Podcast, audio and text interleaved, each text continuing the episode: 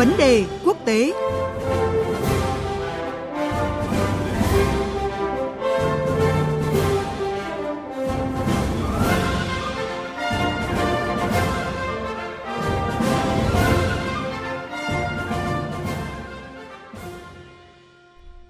Thưa quý vị và các bạn, Chủ tịch Hội đồng châu Âu Charles Michel vừa có chuyến thăm Trung Quốc trong nỗ lực thuyết phục Bắc Kinh gây ảnh hưởng với Nga để dừng cuộc xung đột tại Ukraine. Chuyến thăm diễn ra chỉ trong một ngày, cũng nhằm giảm mức thâm hụt thương mại của Liên minh châu Âu trong quan hệ với Trung Quốc cùng nhiều mục tiêu chiến lược khác. Trong bối cảnh quan hệ EU-Trung Quốc vẫn đang khúc mắc về nhiều vấn đề, liệu chuyến thăm lần này có mở ra cơ hội hàn gắn hợp tác giữa hai bên? Biên tập viên Phương Hoa có cuộc trao đổi với phóng viên Quang Dũng, thường trú tại Pháp, theo dõi khu vực Tây Âu và phóng viên Bích Thuận, thường trú tại Bắc Kinh Trung Quốc để cập nhật những thông tin mới nhất. Mời quý vị và các bạn cùng nghe. Vâng, xin chào chị Bích Thuận và anh Quang Dũng ạ. À, trước hết, thưa chị Bích Thuận, trong bối cảnh quan hệ Trung Quốc Liên minh châu Âu vẫn đang tồn tại nhiều mâu thuẫn và bất đồng, thì Bắc Kinh đã đón tiếp quan chức cấp cao hàng đầu châu Âu với tâm thế như thế nào ạ? À, vâng, xin chào chị Phương Hoa, xin chào anh Quang Dũng và quý vị thính giả. À, đúng như chị nói thì quan hệ Trung Quốc và Liên minh châu Âu EU đang gặp phải khó khăn với hàng loạt mâu thuẫn và bất đồng. Nhưng việc châu Âu và Trung Quốc cần đến nhau trên nhiều phương diện, trong đó có cả các lĩnh vực song phương và toàn cầu cũng là điều không thể phủ nhận. Với Trung Quốc thì chuyến thăm của ông Charles Michel hết sức quan trọng trong quan hệ với EU, bởi đây là cuộc gặp chính thức đầu tiên giữa các nhà lãnh đạo hai bên kể từ Đại hội 20 của Đảng Cộng sản Trung Quốc. Chủ tịch Trung Quốc Tập Cận Bình trong cuộc hội đàm với Chủ tịch Hội đồng châu Âu đã không né tránh sự khác biệt giữa hai bên. Tuy nhiên ông nhấn mạnh là giữa Trung Quốc và EU không có các bất đồng và xung đột chiến lược cơ bản.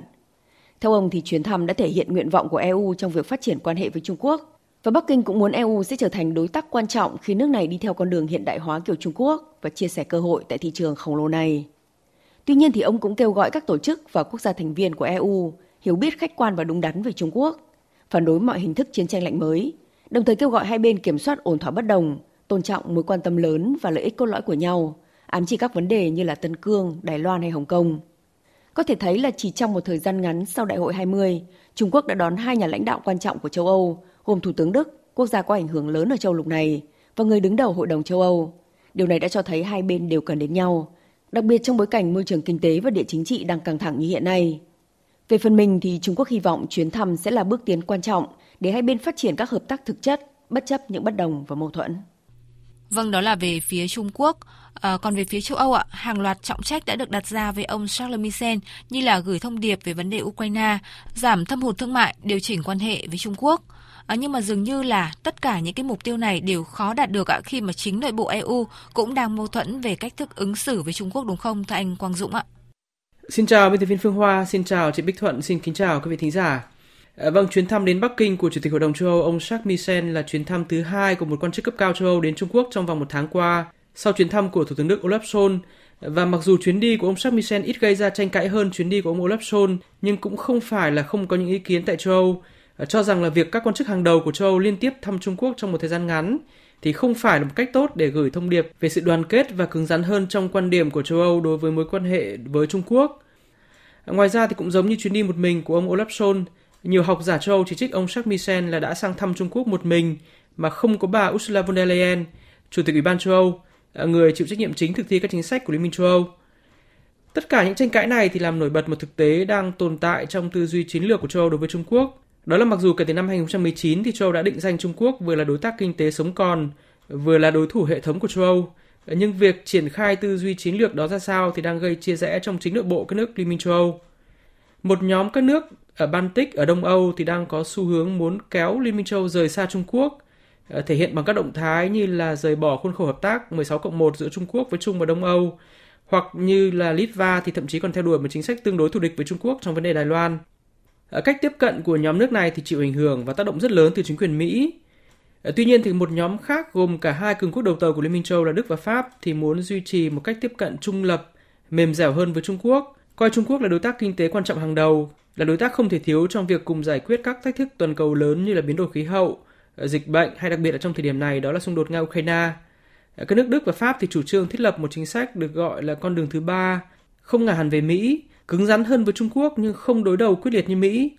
Nói như Tổng thống Pháp ông Emmanuel Macron thì cả Mỹ lẫn Trung Quốc thì đều sẽ không khoan dung với châu Âu và châu Âu phải xác lập được một vị thế tự chủ để bảo vệ lợi ích của mình, không bị biến thành một biến số tùy chỉnh ờ, trong cuộc chơi Mỹ-Trung. Ờ, các mâu thuẫn về cách tiếp cận đối với Trung Quốc trong nội bộ Liên minh châu thì sẽ không sớm được giải quyết ờ, và chuyến đi của ông Jacques Michel đến Trung Quốc thì cũng chưa thể thay đổi được nhiều mà có lẽ chủ yếu là để xác lập các định hướng chính trong quan hệ giữa Liên minh châu và Trung Quốc trong giai đoạn mới. À, vâng ạ, à, dù dư luận thì không đặt nhiều kỳ vọng vào chuyến thăm Trung Quốc lần này của ông Charles Michel, nhưng đâu là những cái lĩnh vực mà đôi bên có thể gạt bất đồng để hợp tác cùng có lợi, à, vừa xác định lại vị trí phù hợp trong chính sách đối ngoại, lại vừa có thể xoa dịu những mâu thuẫn trong nội bộ mỗi bên, thưa chị Bích Thuận ạ.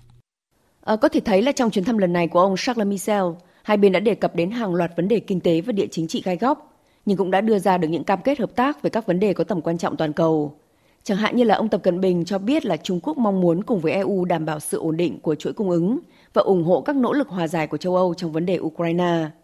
Ông đã đưa ra nhiều gợi ý hợp tác song phương như hai bên có thể tăng cường phối hợp chính sách kinh tế vĩ mô, củng cố lợi thế bổ sung về thị trường, vốn và công nghệ, cùng tạo ra các động lực tăng trưởng mới như là kinh tế số, bảo vệ môi trường, năng lượng mới hay trí tuệ nhân tạo.